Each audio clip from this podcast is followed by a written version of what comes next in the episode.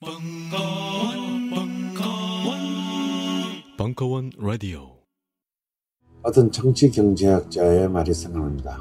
역사는 두 번 반복된다. 한 번은 비극으로, 한 번은 희극으로. 하지만 우리는 절망할 필요가 없습니다. 우리는 그 수많은 비극과 희극 속에서 우리가 엄연히 끝까지 살아남을 것임을 언제나 증명했기 때문입니다.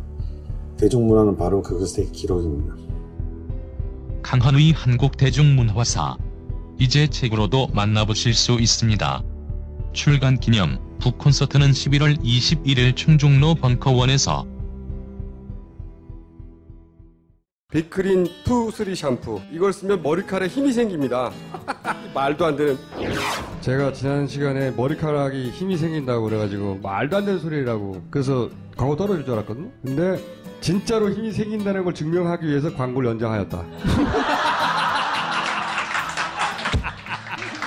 좋아! 그럼에도 많은 분들이 구매해 주셨습니다. 그리고 구매 후기를 통해 인정해 주셨습니다. 딴지마켓 재구매율 53%에 빛나는 빅그린 투쓰리 샴푸 23일 후 변화가 없으면 100% 환불해드리겠습니다 지금 바로 딴지마켓에서 확인하세요 다이나믹 코리아의 총행무진 대중문화사. 이식의 으름장과 독립의 몸부림 사이. 시즌 2 제4강 경제개발 시대의 고무신 관객 파워 한국 영화와 TV 드라마의 전성시대를 만들다 2016년 9월 2일 강연 일부 시청각 자료는 유튜브 링크를 이용하세요.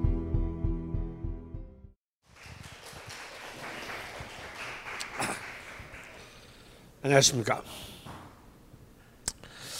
아, 지난 시간에 이, 이 박정희 시대의 시작과 함께 제가 너무 흥분을 해가지고 진도를 거의 못 뺐어요. 오늘은 굉장히 경제개발 5개년 시대에 걸맞는 빛의 속도의 그 어, 진행을 하도록 하겠습니다. 아, 참으로 역설적인 것은요. 아, 어쩌면 어, 20세기 대중문화의 어, 가장 중요한 핵심은 뭐죠? 매스미디어예요. 그죠? 이 대중문화는 뭐 매스미디어의 문화다라고 할 만큼 매스미디어가 없는 대중문화는 상상할 수가 없어요. 어, 사실 이 매스미디어가 출현함으로 해서 이 문화의 생산과 소비가 비약적인 속도로 바, 그 증가합니다. 만약 매스미디어가 아니고 그냥 이전에 전통적인 형태의 맨투맨, face to face의 미디어 시대였다면 이렇게 급속한 속도로 그리고 엄청난 분량의 문화가 전달되지 못했을 거예요. 제가 늘 하는 말이지만 만약에 TV와 인터넷이 없다고 생각해 보세요.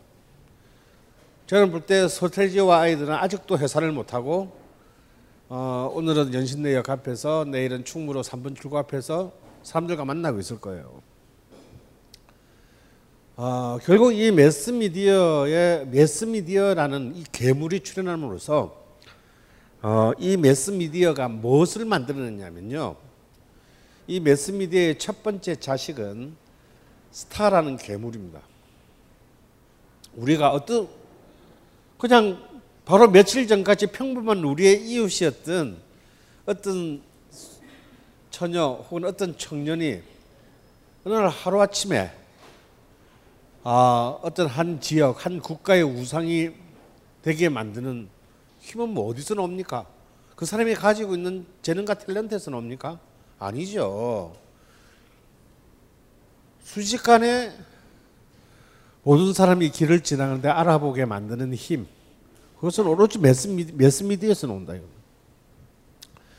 결국 이 매스미디어에 의해서 만들어진 스타 그리고 그 스타를 기반으로 수익을 극대화하려는 전략의 이름이 바로 우리는 이제 스타 시스템이라고 부릅니다.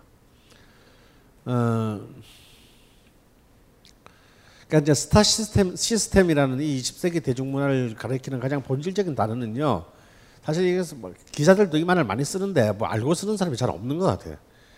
이 스- 스타 시스템은 스타를 만들어내는 어떤 그런 장치나 체계가 아니고요. 스타라는 개념, 스타를 동원해서 이윤을 극대화하는 체제.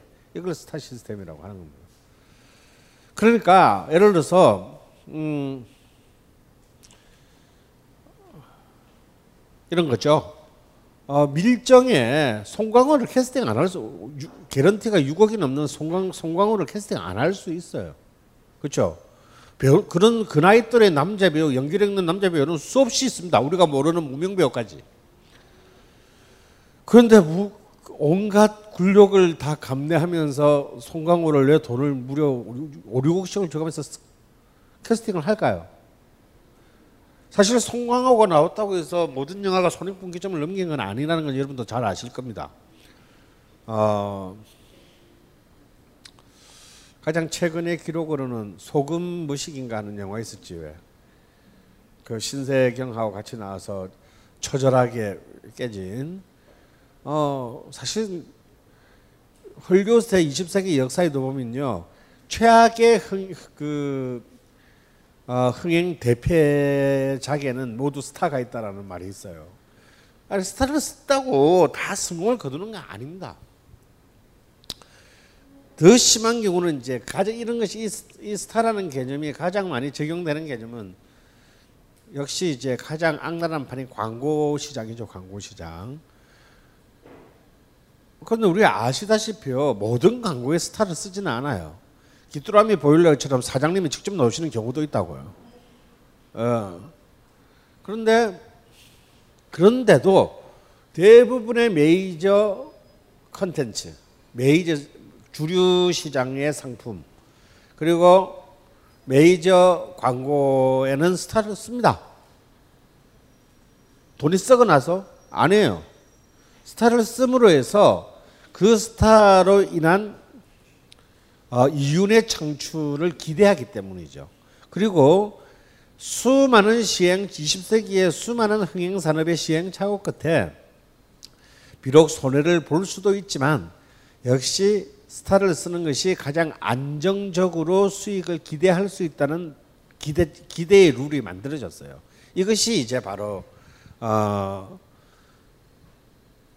이제 스타를 만들어내게 된 배경이고 이 스타는 결국 이제 20세기의 이 문화의 꽃이 됩니다. 이게 어, 매스미디어가 없는 대중문화를 상상할 수 없듯이 그 매스미디어에 배출된 스타가 없는 대중문화는 이제 더 이상 상상할 수가 없어요.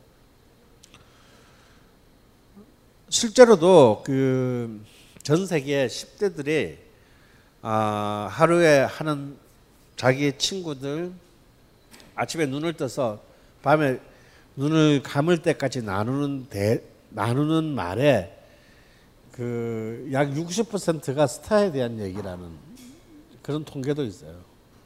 그러니까 이제 이 미스타는 그냥 단순히 어떤 열광의 대상을 넘어서서 어, 사실 스타가 없으면 우리는 너무 지, 지루한 일상을 겪을 수밖에 없는 없을 정도로 뭐 긍정적인 뭐 긍정적인 쪽이든 아니면 음태웅처럼 또 부정적인 쪽이건 하여튼 우리는 그러니까 하루에 이제 그 개들을 개들에 대한 기사를 검색하고 개들을 뒷담화를 까는 것으로 일상을 구성하게 되었다라는 겁니다. 아 근데 바로 그 스타를 이제 생성해내는 가장 중요한 이제 이 스타 생산 기지는 바로 매스미디어예요. 결국 우리가 어떤 사람을 인지하는 것은 바로 미디어의 반복적 노출을 통해서 우리가 아는 거거든요. 그렇지 않고서 우리가 어떻게 알겠어요, 걔를? 어, 여러분 그런 거 못 느끼세요? 굉장히 미남 배우, 미남 스타 배우인데 가령 차인표가 무명 시절에 단역으로 나왔던 신을 가끔씩 이렇게 예능에서 보여주잖아. 여러분 차인표가 처음으로 TV 드라마에 나온 신이 뭔지 아세요? 서울역 앞에 순경역으로 나왔어요. 대사 없이. 바보같이 보여. 아, 그 차인표가 그 차인표인데.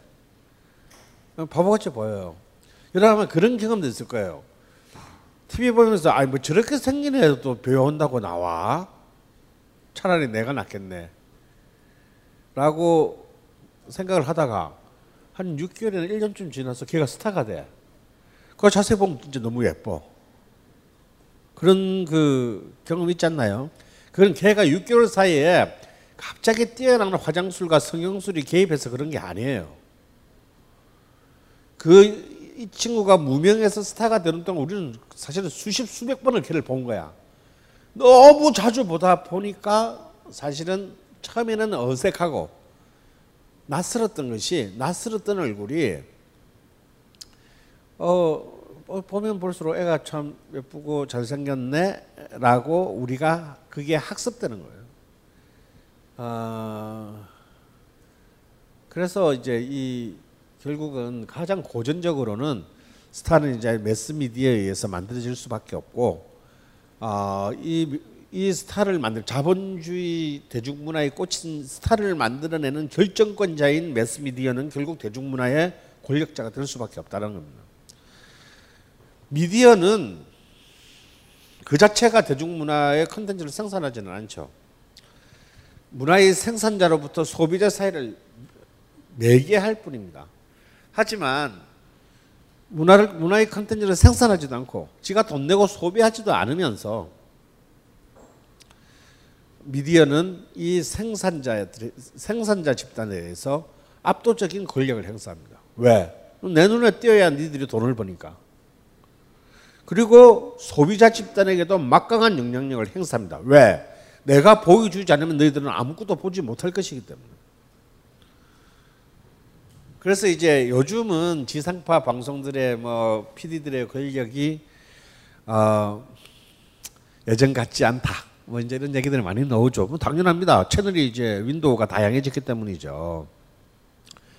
하지만 SBS, MBC, KBS 지상파 3사밖에 없던 시절 92년에서 정확하게 한 2005년까지 이한 10, 13년간은요 정말 지상파 방송의 초절정 시대였어요.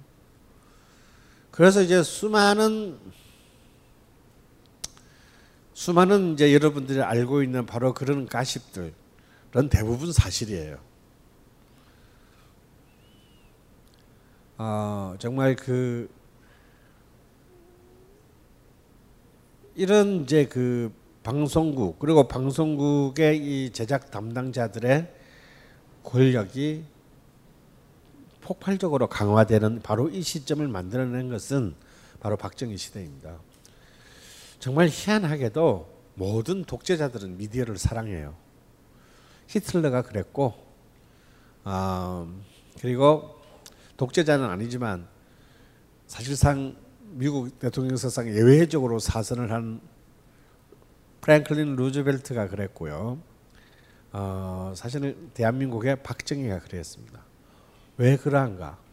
그들은 미디어를 장악함으로써 가장 어, 강력하게 자신의 메시지를 대중들에게 어, 전달하고 그, 그 미디어를 통해서 어, 가장 높은 수준의 어떤 지배를 지배의 체제를 어, 공고히 하는데 어, 가장 많은 관심을 갖고 있었기 때문이죠. 여러분 그 61년 5월 16일 날 이제 군사 쿠데타로 들어서고 난데 박정희가 대통령이 되기, 되려면요 2년 2년하고도 몇 개월이 더 지나야 돼요. 이 얘기는 뭐냐면 63년 이제 그, 그 대통령 대통령 선거에서 어, 그 5대 대통령 선거에서 그가 대, 이제 대통령, 공화당 후보로 나와서 대통령이 될 때 그때 사실은 단독 후보나 다름이 없었거든요. 왜냐하면 야당이라고 불리는 집단은 이미 4.19와 5.16 사이의 일정 기간을 통해서 이 민주당은 처절하게 국민들로부터 버림받았습니다. 완전 걸레가 됐어요 한마디로.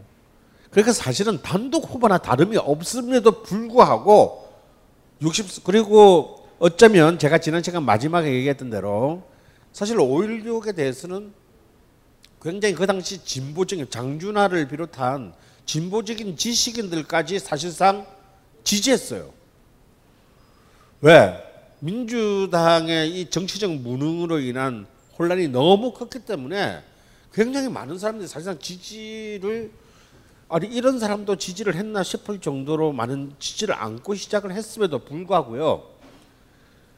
64년 대통령 선거에서 새로운 인물도 아니에요. 이미 4.19 때 작년 정부 때 어, 국가 수반인 대통령을 지낸 물론 실권은 없지 내각제 상황에서 대통령 실권 없는 윤보선 윤보선 전 대통령이 민주당 후보로 나왔단 말이에요. 근데 박정희 후보가 그 수많은 전국적인 조직을 동원한 금권 선거에도 불구하고 15만 표 차이로 이겨요. 그러니까 정말 제대로 제대로 붙었으면 박정희 정권은 탄생도 못할 뻔했어요. 그러니까 이 얘기는 또 무슨 얘기냐 하면 5.16의 그 민주당의 그 난맥상을 정리하는 데는 사실상 많은 국민들이 동의를 한 것은 사실이지만 그 뒤 과정에서 이제 이른바 군인들이 어 이제 그 자신들의 어떤 이 그 이른바 파, 군사 정부의 어떤 그 질서로 몰고 가는 것들에 대해서는 이미 국민들은 본능적으로 또 이제 견제를 하기 시작했다는 거예요. 그래서 박정희 정부는 사실 우리가 생각하는 것보다는 그 권력을 초기에 장악하는 그 장악하고 어, 그 권력을 행사하기까지 사실상 너무나 많은 시련들을 이제 겪어야 하는데요. 바로 그 박정희 당시 이제 국가재건회의 최고의장이 5.16 쿠데타를 성공시키는 61년 5월달에 쿠데타의 잉크가 마르기도 전에 한 달도 안 돼가지고 무엇을 지시하느냐면요. 역시 군인다워요. 그때가 6월 달인데 올해 안에 국영 TV 방송을 개국시켜라라는 지시를 공보처에 내립니다. 그래서 사실 우리나라의 TV, KBS TV 방송은요, 6개월 만에 개국합니다. 이거는 아마 저기 그 1년이 걸리지 않은 경부고속도로 더불어서 세계사에 찾아볼 수 없는 음, 이 빨리빨리의 역사를 시작하는 이제 그 분기점이 되는데 어, 왜 박정희가 그토록 이렇게 이 TV나 특히 이제 라디오 같은 이런 이제 이 전파 매체에 대한 집착을 갖고 있었냐면 어, 아시다시피 박정희는 그 이전까지 뭐였습니까? 군인이었어요. 군인이라는 군인이라는 직업은 전쟁 때조차도 특별히 특별한 어떤 그런 전쟁의 국민이 아니고서야 아니면 전쟁 때조차도 대중들에게 대중들과 접촉할 일이 없는 직업입니다. 근데 정치가라는 것은 뭐죠? 정치가라고 하는 것은 사실상 인지도에 의해서 결정나요. 그가 아무리 훌륭한 정치적인 어떤 식견과 뛰어난 인격을 갖추고 있다 하더라도 우리가 누군지 몰라. 그 사람이. 정치가서 아무 의미가 없는 거죠. 그래서 박정희는 이 자신의 생애 자신의 생애를 두고 이 쿠데타를 성공시키기까지 대중들에게 자신의 이름을 알 수 있는 기회가 전혀 존재하지 않았습니다. 그렇기 때문에 이 짧은 시간 안에 짧은 시간 안에 자신과 자신의 집단 그러니까 바로 이제 그 쿠데타 648기를 중심으로 한 이 쿠데타 세력들이 가지고 있는 이른바 조국 근대화라는 비전을 시간이 없다고 시간이 비전을 대중들에게 강제할 시간이 강제할 도구가 필요했던 거예요. 근데 고작 해야 신문과 몇 개의 잡지 그리고 라디오 그것도 KBS 라디오 이런 정도의 이 미디어의 상황에서는 어, 자신을 알릴 수 있는 길이 존재하지 않았다는 거예요. 그래서 사실상 한국에서 TV 방송의 시대가 시작한다는 것 자체가 사실 굉장히 이 정치적인 왜곡의 그 왜곡의 가능성을 지닐 수밖에 없는 한계에서 출발했다라는 거예요. 그 우리 한국에서의 TV 방송의 이 탄생 출발의 이 그 아픔은 이른바 경제적으로도 혹은 정치적으로도 많은 진화가 이루어졌다고 하는 지금 2016년 이 상황에서도 마찬가지다. 여러분 KBS나 MBC가 어, 지금 하고 있는 상황은 1970년대 상황은 별로 다를 바가 없어요. 아니 어떻게 어, 대한민국의 행정부의 컨트롤 타워인 청와대 대통령의 비서실에 홍보 수사라는 사람이 그것도 공영방송의 보도국장에게 전화를 걸어서 아 씨발 너무하는 거 아니야? 좀, 아 좀 내려 막 이런 말을 공공연히 전화로 하는 것을 바로 그것이 나의 직업이다라고 당당하게 얘기할 수가 있는 겁니까? 그거는 내가 볼 땐 그 사람이 정박하거나 아니면 정말 실제로 그걸 그렇게 생각하고 있는 거나 둘 중에 하나예요. 확신범이에요. 아니 KBS는 공영방송이고 공영방송은 정부의 방송이고 정부의 방송은 당연히 그 정부의 결정권을 가지고 있는 권력자의 방송 아니야? 그래서 오너가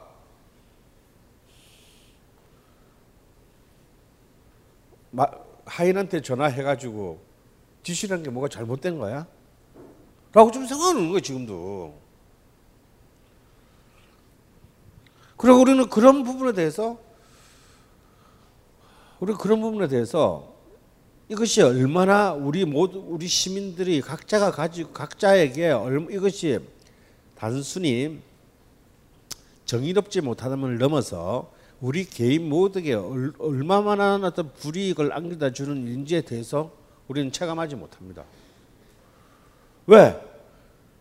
너무 그런 질서에 대해서 우리가 지난 50년 동안 익숙해져 있기 때문이죠.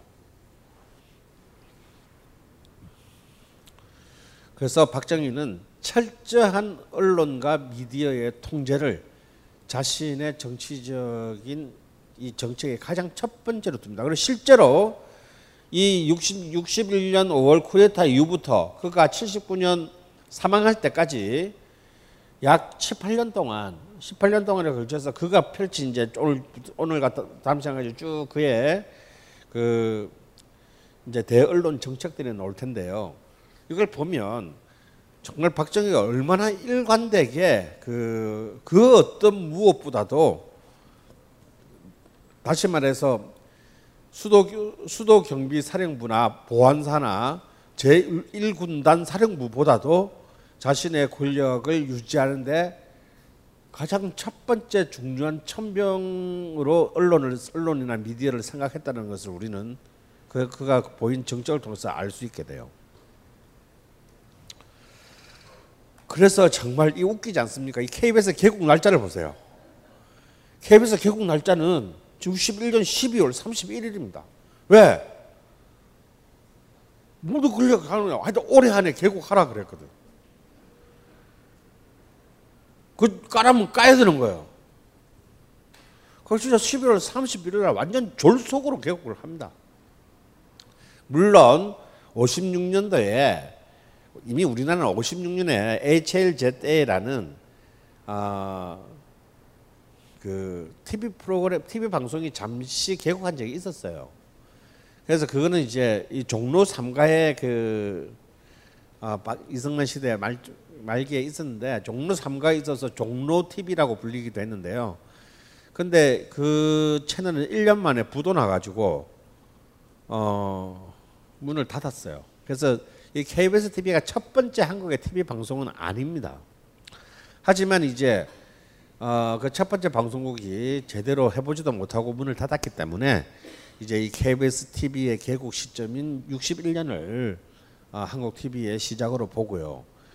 물론 또 그보다 훨씬 전에는 56년에 우리는 이미 지난 시간에 말씀드렸던 AFKN이 이미 이제 국내에서는 송출되고 있었습니다. 그래서 그 당시에 집에 TV가 있는 집을 딱 틀면 방송이 한 개 나와요. AFKN. 어, 2번, 2번 채널입니다. 어, 하지만 이 60년대까지만 하더라도 한국은 아시다시피 세계에서 끝에서 두세 번째 가는 세계 최빈국이었기 때문에 어, 사실상 TV의 보급률은 제로였어요. 일단 국산 TV가 없었습니다. TV의 보급률은 거의 없었고 밀수품에 의거해서 이제 극 극한적인 상류 사회나 상류 집안 아주 아주 잘 사는 상위 1%의 집에서나 그 TV가 있었고 어 사실은 이제 대도시의 경우에나 대도시의 경우에도 보면 보통 한 마을에 한두 대 정도 있었어요. 그리고 시골에 가면 거의 없고요. 진짜 시골 유지집 읍내에 시골 유집 정도 한 대, 한두 대 정도 있었습니다. 그러니까 여러분 이제 옛날에 그 삼성전자 그 광고인가요? 왜, 그 진흙으로 만든 애니메이션 있잖아. 안방극장. 왜 TV를 안방극장이라고 옛날에 불렀냐면 그 주, 재밌는 프로그램, 중요한 프로그램 할 때마다 그 TV가 우리 집 게 아니야. 어, 온 마을 사람들이 그 집에 TV 있는 집에 다 모입니다. 그래서 한 5, 60명이 이제 이제 기밀이 기밀 레슬링 한다. 그럼 한 100명 모여요. 제가 이제 어릴 때 우리 집에 TV가 있었거든요. 60년대에. 우리 집에 잘 살았어가 아니고 우리 아버지가 미군 부대 다니는 바람에 우리 아버지가 어떤 흑인 그 사병이랑 친했는데 걔가 이제 그 임기가 끝나서 미국으로 돌아가는데 그 TV가 되게 크잖아요. 그걸 들고 가게 들고 가는 비용이 더 드니까 우리 아버지는 되게 싸게 팔고 간 거야. 그 졸지에 제가 저희 집에 60년대에 TV가 들어왔어요. TV가 들어왔는데 아직도 기억나는 거 저는 기억나는 게 뭐냐면 딱 몇 개의 그 프로그램이 있습니다. 제일 핫한 프로그램은 뭐냐면 남자 남자들한테는요. 어, 1번 기밀 레슬링, 2번 프로 프로 프로 복싱. 그때는 세계 타이틀전은 거의 없었고 동양 타이틀전 정도 하면은 이제 전, 전 마을의 남자들 다 모입니다. 세 번째 고교야구. 그건 또 부산이니까 이제 경, 부산고나 경남고가 전국 대회 한 이제 8강쯤 올라갔다. 이래 되면은 이제 또 집에 달려갑니다. 그럼 여자들은 무슨 프로 무슨 프로그램을 좋아했을까요? 드라마요. 죄송합니다. 드라마는요 70년대가 되어야 드라마가 드라마가 만들어져요. 그래서 사실은 60년대 때는 60년대 근데 영화는요 영화는 밤 늦게 그것도 주말 토요일 밤 늦게 했기 때문에 안방 극장이 될 수가 없어요. 아무리 재밌는 영화를 한다 하더라도 밤 10시에 남의 집에 가서 영화, TV를 볼 수는 없잖아. 그래서 사실은 이 안방 극장이라고 했을 때 컨텐츠들의 대부분은요 남자들 거예요. 그래서 이제 이렇게 보면은 이미 이 마을에 할 일 없는 남자들이 이미 프로그램 시작하기 한 시간 전부터 모여서 이미 술판을 벌려요. 그래서 이제 텔레비에 가까운 쪽에서는 어른들이 술판 벌리고 그 다음에 동네 형들 그 다음에 이제 애새끼들 그러면 이제 이 술, 아저씨들이 술판을 벌리면 또 이 떡고물 있잖아. 그럼 이제 뭐 애들은 이제 뭐 과자들 부스러기 얻어먹고 그래가지고 이제 막와그 안방 문 열고 마루 문 열고 마당까지 해가지고 그냥 한 50명 100명이 보는 거예요. 그렇기 때문에 사실상 이 그 TV가 어 비록 보급률은 낮았지만 그 TV의 컨텐츠들이 대중들과 같이 나누는 이렇게 이른바 수용률은 굉장히 높았다고 볼 수가 있어요. 아, 이 그래서 초기에 TV에서 그 많은 프로그램 많은 부분을 차지하고 있었던 것은 뭐냐면요. 여러분 60년대 후반이 될 때까지 모든 우리나라 KBS TV는요. 여러분 다 생방이었어요. 그때는 녹화 방송이라는 걸 할 기술적인 능력이 안 돼. 그러니까 예를 들어서 우리도 지금 봅시다. 지금 뉴스는 다 생방이잖아요. 뉴스는 생방 안 할 수가 없잖아. 뉴스는 당연히 생방인데요. 예능 프로 다 생방이야. 그러니까 코미디 웃으면 아 웃으면 보기에는 70년대고 하던 이런 류의 이 코미디 프로도 다 생방으로 해야 했었어요. 제일 코미디는요 드라마예요. 드라마도 초기에는 60년 68년에는 생방으로 했습니다.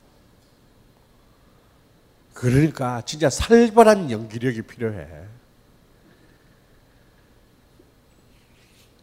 그러니까 이 방에서 저 방으로 싹 넘어갔을 때 이제 이런 연결들이 너무너무 중요하단 말이에요. 그래서요. 하나도 드라마까지 생방으로 하다 보니까 어쩔 수 없는 방송사고는 필연적이에요. 그래서 이 방송사고 날 때마다 뭘 하느냐면 광고를 이상하다 싶으면 이제 광고가 먼저 들어 광고가 띄우는 거죠. 그래서 한 시간 프로그램에 최고 광고 15번 나간 적도 있어요. 근데 이제 이렇게 그 NG가 많이 날수록 광고주들은 행복해하죠. 어, 자기 자, 자기 회사께 많이 나가니까. 그래서 이 초기에는 초기에 한국 60년대 70년대 초반의 프로그램들은 대부분은 다 사실상 그 예능들이 많았습니다. 이제 그 쇼들 나와서 이렇게 뭐 개, 이렇게 스탠딩 개그하고 노래 부르고 하는 이제 그 미국의 그 예능 프로그램들을 본딴 쇼들이 많았어요. 이렇게 이제 이때부터 이제 어, 비주얼형 가수들, 댄스 가수들이 사실상 많은 어떤 그 인기를 누리게 되는데 이미 지난 시간에 잠깐 맛을 보여드렸듯이 60대 최고의 한국 TV의 스타는 패티김이었다라는 거예요. 그래서 이런 우리 나오는 사람은 전부 한국인들이지만 사실 이 프로그램의 사실 실질적인 컨텐츠는 그래서 그 당시에는 패트릭이 나와서 한 시간 내내 영어로 된 노래 부르고 그랬어요. 그러니까 이제 한국 사람의 프로그램이지만 실제 내용은 사실상 미팔군 무대를 그대로 안방으로 옮겨 놓은 것 같은 그런 무대가 대부분이었다라는 거죠. 결국은 이 60년대의 TV를 통해서 이제 50년대 전쟁 이후에 전국적으로 자리 잡은 이 미팔군 문화가 사실상 미팔군 이른바 GI 문화, 소비 소비 향락적인 미팔군의 GI 문화들이 사실상 우리의 일상 속에 전역화하는 정, 한반도에 전국화하는 그런 이제 계기를 이제 만들게 되었다라고 봅니다. 다음엔 여러분들이 너무나 잘 아시는 분 한명숙 씨 그의 히트송 노란 셔츠 입은 사나이 노란 셔츠 입은 바로 60년대가 개막하자마자 61년에 60년대를 여는 최고의 히트곡은 바로 방금 들었던 여러분들 너무 잘 아는 한명숙의 노란 샤스의 사나이입니다. 한명숙은요 미팔군 무대의 댄서였어요. 어, 미팔군 무대에서는 이제 댄서였다가 아 이제 이 우리 50년대 전쟁 때부터 우리 봤죠 그때부터 이제 박시춘에서 권력을 예술 음악 권력을 물려받은 손석구의 곡을 받아서 이 무명 댄서가 일약 어, 이한 곡으로 슈퍼스타가 됩니다. 그리고 이 노란 샤스의 사나이라는 제목의 영화가 만들어져요. 그 영화의 주인공이 돼. 어, 그야말로 이제 뭐 신데렐라 스토리인데요. 어, 이 노래를 자세히 들어보세요. 이 노래, 이 노래는 어떤 어떤 노래예요? 어떤 노래? 장르가? 네? 사실 이 노래 이제 오리지널 원반을 들어보면 처음에 바이올린 피들로 시작합니다.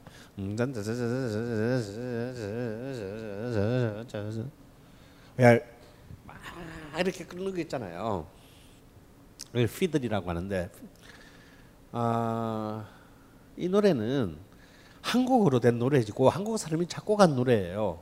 하지만 이 노래는 흔히 말하는 미국 미국의 농촌 음악, country and western 음악이에요. 그, 그, 그 완, 완벽한 미국 컨트리 음악의 구조를 그냥 한국말로 집어넣는. 그러니까 정말 이 한명숙의 이 노래가 어, 이 노래는 뭐냐? 미팔군의 백인 백인 사병 클럽에 가면 매일 밤 들을 수 있는 미국 country and western의 음악을 한국어로 번역한 거예요. 그러니까 이 노래가 이 노래가 이제 라디오와 TV를 통해서 60년대 초에 한국 사회를 지배할 수 있었던 것은 이때 이제 손석구 선생이 작곡가 손석구 선생은 KBS 악단장이에요. 어, 지배할 수 있었던 건 뭐냐면 어찌 보면은 바로 그 미팔군의 무, 그 무대가 그대로 KBS TV와 라디오를 통해서 그대로 이렇게 어, 한국말로 번역되어서 어, 온 것을 굉장히 좀 상징하고 있다라고 볼 수 있는 겁니다. 그래서 이제 이때부터는 이제 그 이때부터 이 60대 시점부터는 이제 가수가 아니라요. 악단이 중요해져요. 누구 누구와 악단. 그래서 그 악단의 리더가 누구냐에 따라서 이제 무슨 무슨 사단이라고 부르게 되죠. 왜냐하면 이건 굉장히 중요한 것이 이제 단순히 그냥 예쁘고 노래만 잘하면 되는 게 아니야. 음악적인 안에 내용을 갖고 있어야 되고 그것을 지속적으로 재생산해낼 수 있는 연주단의 구, 작곡 및 연주의 그 규모가 있어야 돼요. 어, 이때 이제 그 그럼 이 악단이라고 말하고 이 악단이라고 말하는 것은 어떤 형태인가? 이 악단이라고 말하는 것은 바로 우리 지난 시간에 우리 영화를 통해서 많이 봤잖아요. 바로 미국의 스윙 밴드 스타일의 미국 재즈 밴드 스타일의 연주 시스템을 말합니다. 결국 미팔군 무대에 구성되어 있는 바로 그 악단. 그러니까 이제 가장 여러분 기억나는 대표적인 악단이 뭐 있나요? 이봉조와 그의 악단, 엄토미 악단, 뭐 기록윤 악단, 뭐 이런 식으로 리더 작곡 능력을 작곡가 편곡 능력을 갖춘 리더와 그 연주자들이 있었고 그 사이에서 가수가 등장하는 거예요. 이제 이, 그러면서 이제 급격하게 부상을 하게 되는 것은 이제 역시 톱스타를 안으로 둔 악단장들이 나와요. 바로 현미의 남편인 이봉조 그리고 패티김의 남편인 기록윤. 아, 특히 이제 60대 초반은 이제 이봉조와 그의 악단이 굉장히 강력한 파워를 가지게 되는데요. 어, 여기서 이제 그 60년대를 이끌어가게 되는 60년대 미국식 standard pop을 이끌어가게 되는 슈퍼스타가 이봉조와 그의 악단에서 탄, 탄생합니다. 완전 음악이 재즈죠.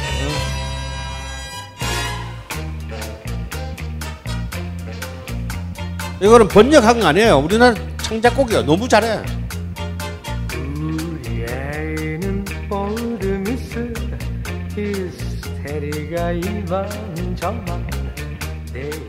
여러분 대단하지 않습니까? 어? 61년대 노래예요. 근데 연주도요 퍼펙트합니다. 이게 손석구라는 작곡가가 정말 대단하다는 걸 알 수 있는데 이 노래를 부른 최희준은 이제 이른바 서울법대생이었어요. 어 근데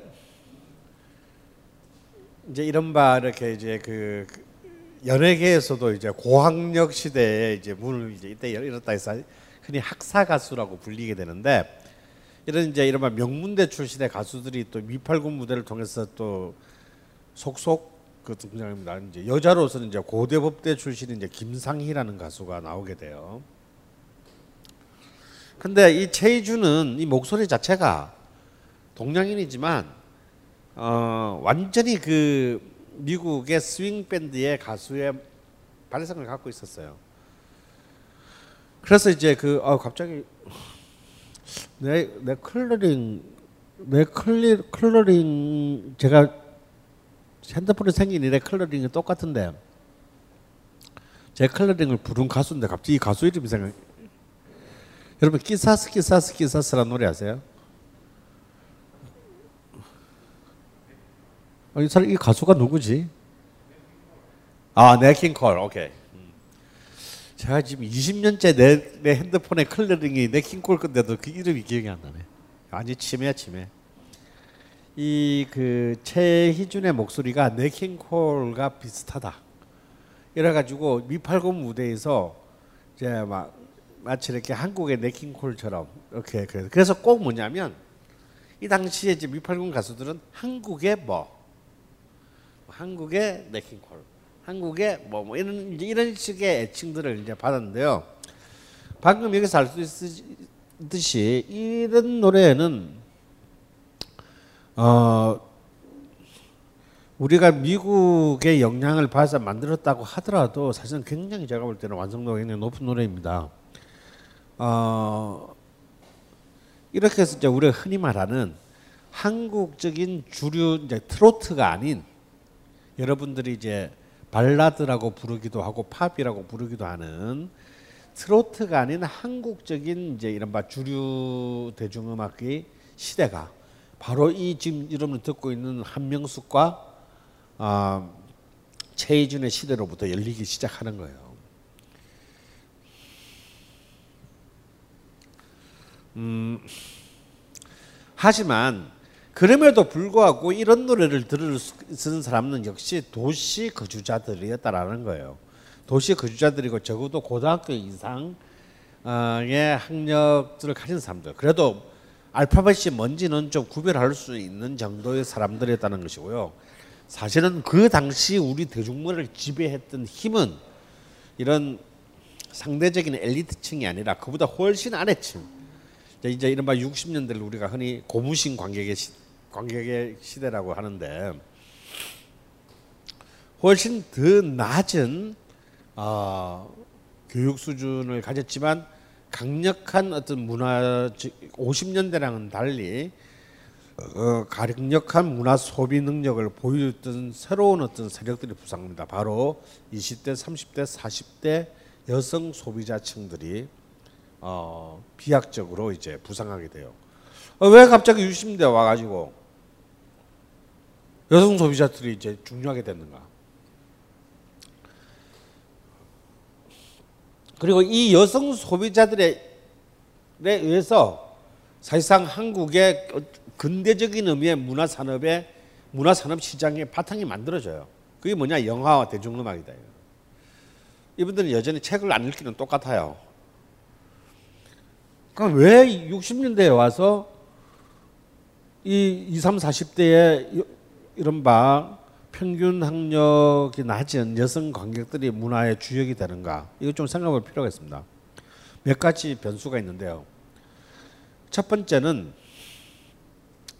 이제 60대 오게 되면 여성들도 대학은 못 간다 하더라도 중학교 정도의 이 지나가는 평균적으로 다 지나가는 의무적으로 지나가는 그런 정도 정, 시골이라 하더라도 이제 그런 이제 이른바 교육 환경이 만들어진다라는 것이고요. 일단 문화를 소비하는 데서 첫 번째 전제 조건은 경제가 아니라 교육입니다. 어, 교육이 교육의 수준이 너무 낮아 버리면 사실은 문화를 소비할 수 있는 어떤 자신의 어떤 그 내, 내면적 체계를 갖지 못하죠. 그래서 일단 첫 번째 교육의 수준이 좀 올라갔다라는 거고 두 번째는 도시화예요. 어, 박정희 시대 들어서 박정희는 이제 곧 여러분 이제 나오겠지만 박정희 뭐 푸드레드 마크는 하나밖에 없잖아요 경제 개발. 이 경제 개발을 하다 보니까 이제 도시에 도시에 공장을 만들고 시골의 노동력들을 전부 이제 도시로 끌고 와야 된단 말이죠. 그래서 이제 이른바 박정희 정권 내내 박, 이제 박정희는 농촌을 파괴시킵니다. 어, 이른바 저고가 정책을 펴게 되죠. 왜냐하면 시골이 잘 살면 도시로 안 놀 거니까. 그래서 쌀 가격을 그냥 정부가 시장에 맡기지 않고 정부가 막아버려. 아주 낮게 이상 팔면 안 돼요. 그렇기 때문에 시골에서는 아무리 뼈가 빠지게 농사를 지어도 이 판매하는 그 쌀값 자체가 너무 낮기 때문에 돈을 남길 수가 없어요. 먹고 살기가 힘들어집니다. 인구는 많고 먹고 살 그래서 흔히 하는 말로 입이라도 하나 들자라고 해서 이제 그 그냥 국민학교 중학교를 마친 아이들이 뭐 도시로 식무로 식무 살러 간다든가 아니면 이제 공장 노동자로서의 삶을 시작하게 돼요. 이렇게 해서 이미 이제 12살, 뭐 15살 이런 나이의 아이들이 도시 노동자로서의 삶을 시작하게 됩니다. 특히 여성 노동자들이. 남자들은 학교를 가거나 시골이라도 좀 살면 학교를 가거나 아니면 학교를 안 가고 농사를 지어도 자기 땅을 지켜야 되잖아요. 아들들은. 그러니까 주로 딸들을 내보내게 돼요. 그래서 사실은 이렇게 그 남자 노동자만큼이나 더 많은 여성 노- 여성 10대 노동자들이 60대부터 시골에서 도시로 유입이 급속도로 이루어졌다라는 거예요. 그래서 이들은 그, 그, 이들이 이제 그 도시에서 사는 삶이라는 거는 너무 뻔한 거죠. 저는 어릴 때 이제 제, 저는 어릴 때 그 공장이 있는 동네에 살았습니다. 어, 아직도 기억나는데 우리 동네에 큰 공장이 두 개 있었어요. 하나는 아마 60년대 사신 분이라면 아실 만한 정도로 유명한 공장이에요. 비누 만드는 공장인데 동산유지라고. 어, 이거 아시는 분은 이제 일단 최소 연세가 50대 넘어가야 됩니다. 그리고 이제 섬유 공장 쌍미 섬유라는 공- 이거는 이제 로컬 공장이니까 부산 사람들밖에는 모르고 이런 그래도 꽤큰 공장이 두 개 있는데 제가 학교에 갔다가 버스에서 내려서 우리 집에 가려면 이 공장 두 개를 통과해야 돼요 가운데를 통과해야 되는데 그러니까 제가 참 어린 나이에도 좀 낯뜨거웠던 게 내가 학교를 오후에 파할 때쯤에 그때는요 공장이 8시간 3부제로 돌렸어요. 그러니까 하루 24시간이 공장이 계속 돌아가는 거죠. 그러면 2부 일을 마친 노동자들이 뭐 공장 큰 공장 두 개 사이에 길에 해봐야 지금으로 따지면 2차선 왕복 2차선도 안 되는 한 1.5차선밖에 안 되는 좁은 골목이에요. 그게 몇 천 명 되는 그 이 두 공장의 여성 어린 노동자들이 쏟아져 나옵니다. 그럼 이제 저는 이제 그, 그 사람의 물결을 뚫고 이제 집으로 가야 되는 거예요. 그러니까 이제 색, 옷은 딱 두 가지 옷밖에 없죠. 그 이제 그 유니폼, 두 공장의 유니폼. 그런데 내 나이 또래잖아요. 내 나이 또래인데 정말 아, 내가 생각나는 게 정말 생각나는 그 가장 큰 이미지는 아직도 남아있는 이미지는 뭐냐면 가끔씩 꿈에도 나오는데 그 친구들 얼굴에 표정이 없어요. 그러니까 너무너무 힘드니까 일이. 그냥 오늘 또 하루 끝났다. 이제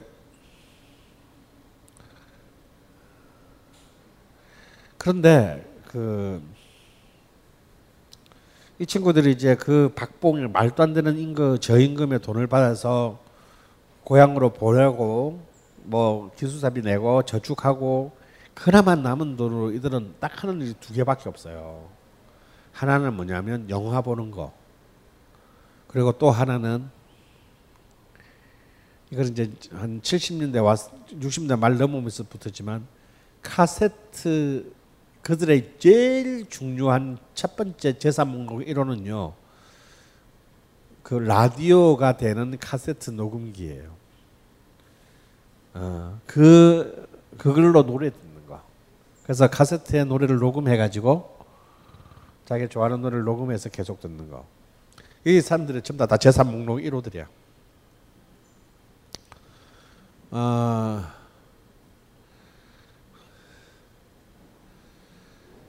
그래서 오히려 그 이런 어떤 대도시의 집약적인 어떤 거주 이렇게 기숙사라든지 공장지대의 그 쪽방촌들 이 집약적인 거주 형태를 가지고 어 이제 한국의 대도시의 노동자 계급들이 형성되기 때문에 문화 자체의 소비들도 굉장히 집단적으로 이루어지게 됩니다.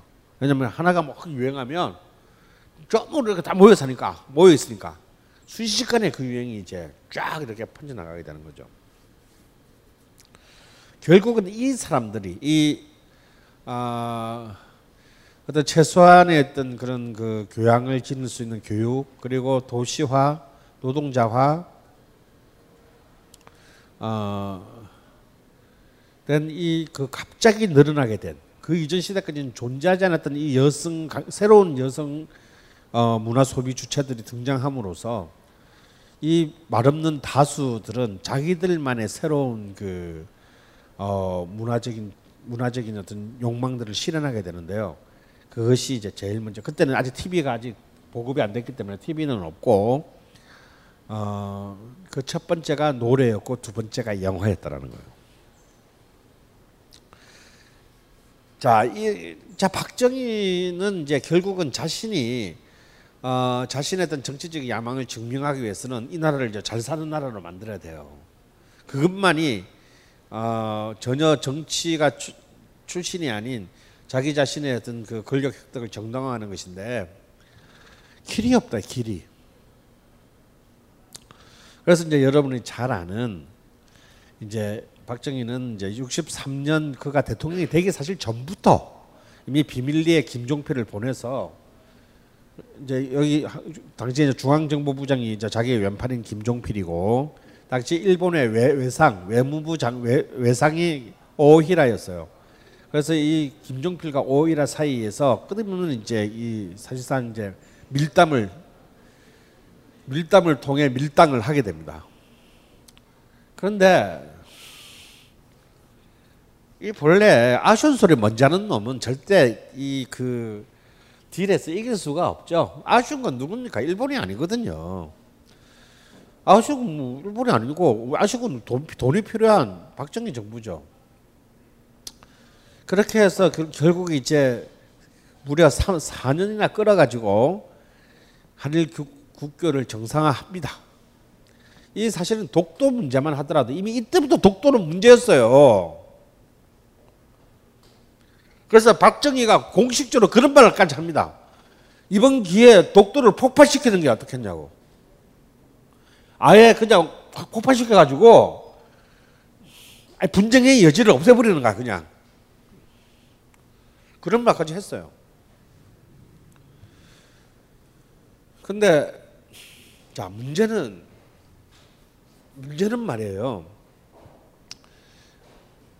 4.19로 집권한 민주당 장면 내각을 내각의 부패를 부패를 끝장낸 이5.16 군사 쿠데타일 때는 사실상 친북에 지지를 했던 대중들조차도 이 한일 국가 정상회담에 있어서는 경, 여러분들이 지금 상상하는 이런 무엇을 상상하든지 간에 그 상상에 곱하기 100을 해야 돼요.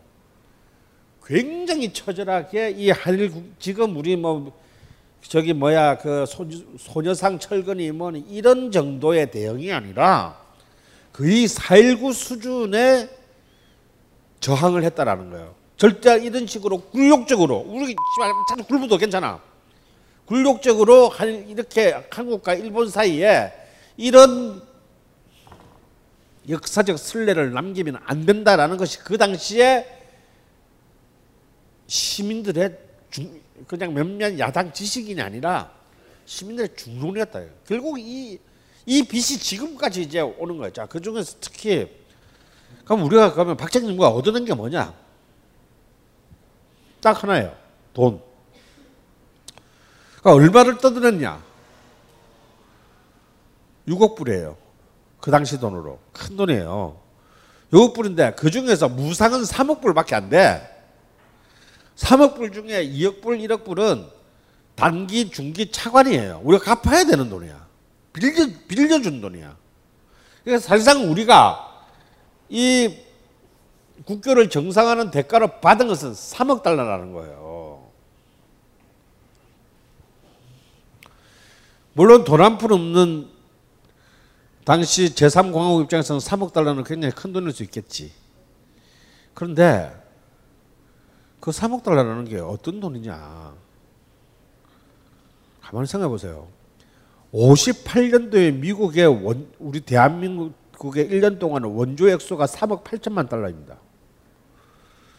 그 원조 액수가 줄어들었다는 60년에 60년에도 우리 미국의 한 대한 원조액이 2억 3천만 불이었어요. 평균 우리는 매년 3억 불씩 미국한테 받아왔다고. 그 돈밖에 안 되는 거예요. 이게 무슨 30억 불이면 모르겠는데 3억 불이라고 하는 것은 진짜 정말 엄발의 오줌 누기지. 이게 그렇게 그 역사를 퉁치고 할 만큼 전혀 도움이 되는 돈이 아니었다는 것이 첫 번째 문제예요.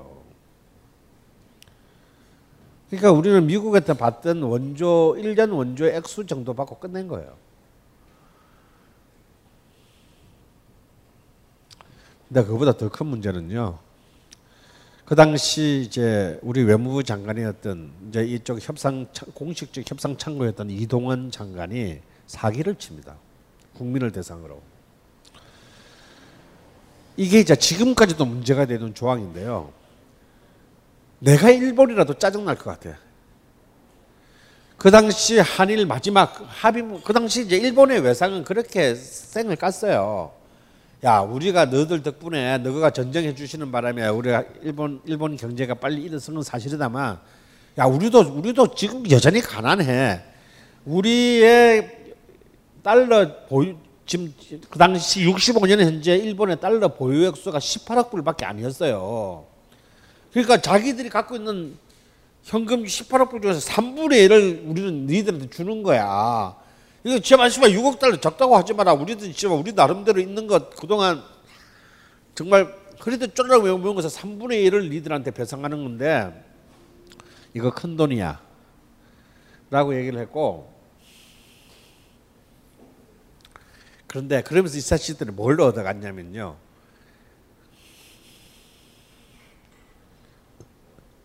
식민지 지배 과정에서 발생한 모든 것들의 무효화를 갖고 갔어요. 그러니까 이걸로 거래가 끝난 거예요. 그래서 무슨 배상 받을 일이 있잖아요. 그러면 어디를 가야 되느냐 하면 한국 정부에 가야 돼. 이때부터 그 배상의 주체는 한국 정부가 되는 거예요. 그러니까 그게 합의문 조항 제6항에 있어요. 그런데 이 개새끼들은 일본에서 그렇게 사인하고 한국 와서 발표하는데 6항을 발표 안 합니다. 6항을 숨겨요. 왜? 가뜩이나 지금 분위기 존나 안 좋은데 이걸로 모든 걸 퉁쳤다. 라는 걸 알면 진짜 나라가 뒤집어질 것이기 때문에 이게 숨길 게 따로 있지. 그걸 숨기냐? 그, 그래서 이때부터 한국하고 일본은 엇박자가 나기 시작하는 거예요. 일본 입장에서는 위안부 문제는 온다. 아, 왜 그러는데? 그때 이거 다 끝났잖아, 그때. 우리 다 돈 다 줬고. 이때부터는 모든 일은 전부 한국 정부가 책임지기로 한 거 아니야. 근데 왜 우리와 동경 그, 저기 뭐야, 우리 천왕님 사시는데 와가지고 지랄들이야, 지금.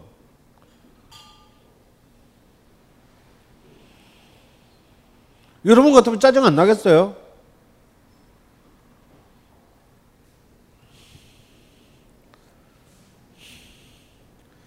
그러니까 이렇게 이제 전후에 식민지의 어떤 이 하더라도요. 그리고 너무 너무 말도 안 되는 어이없는 굴욕 협상을 한 게 뭐냐면 단순히 이 문제가 아니에요. 아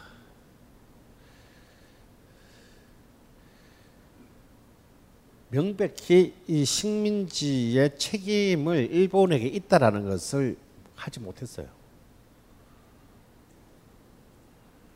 그냥 대충 불행한 과거사로 불행한 과거 일로 정의해 버린 거야. 다시 말해서 일본은 굳이 내가 배상해야 될 의무는 없는데 본의 아니게 결과적으로 너희들이 침해를 입었고 피해를 당했다고 하니 배상해 주는 이런 형태로 되어버렸어요. 우리는 배상할 의무가 없는데 왜냐하면 배상할 의무가 생기려면 그들이 식민 지배에 대한 역사적 책임을 져야만이 배상 의무가 생기는 거잖아요. 그런데 지금 돈이 문제가 아니라 그 육항을 속인 게 문제가 아니라 이 한일협력의 제일 큰 문제는 식민 지배에 대한 일본의 책임이 적시되지 않은 거예요. 그러니까 일본은 잘못한 게 없어. 이 문서상으로는. 그래 일본은 가난한 이웃 나라를 도와준 거야. 적어도 문서상으로는 그래요. 그럼 여러분이 일본인이라도 여러분의 자식들을 어떻게 가르칠래요? 아니 역사적 있는 대로 가르쳐야지. 없는 거를 갖다 외국에서 가르칠 수는 없잖아. 어, 이, 이 국교 정상화를 통해서 우리는 너무너무 많은 것을 읽게 돼요. 우리는 어, 이건 단순히 돈의 문제, 어떤 이 식민 시대에 대한 배상의 문제가 아니에요. 어, 알다시피 박정희와 그의 그 이 제3공화국의 주역들은 굉장히 친일본적인 사람들입니다. 어, 차라리 이승만의 쫄개들은 그냥 친일 부역자였죠. 하지만 박정희와 그의 졸개들은 그냥 부역자가 아니고 일본의 정신을 숭상하는 사람들이에요. 했던 사람들이에요. 그래서 이들은 일본과 정말 정신적인 혈맹의 관계에서 이 역사를 시작했다는 것이 우리의 비극입니다. 그러니까 어느 정도로 일본을 어느 정도로까지 일본을 일본과 그 내통하게 되냐면 그래서 박정희가 처음에 권력을 잡았을 때 아, 여기에 삐딱한 기업인들도 있을 수 있잖아요. 아, 우리가 왜 씨발 네 돈 달라 우리가 무슨 뭐 어, ATM 기야 네가 돈 달라는 대로 갖다 주게. 아 너무 씨발 네가 아무리 권력자냐 너무 하는 거야. 걔기는 회사 있을 수 있잖아요. 그럼 박정희는 어떤 초잡한 방식 추잡한 방식을 썼냐면요. 그 회사와 관련된 일본 제품을 밀수해와. 그리고 국내 시장에 블랙마켓에 확 뿌려버려요. 그럼 어떻게 되겠어요? 당연히 일본 제품이 한국보다 훨씬 낫겠죠? 한국 제품보다 훨씬 싸. 그래서 그 회사 망하는 거예요.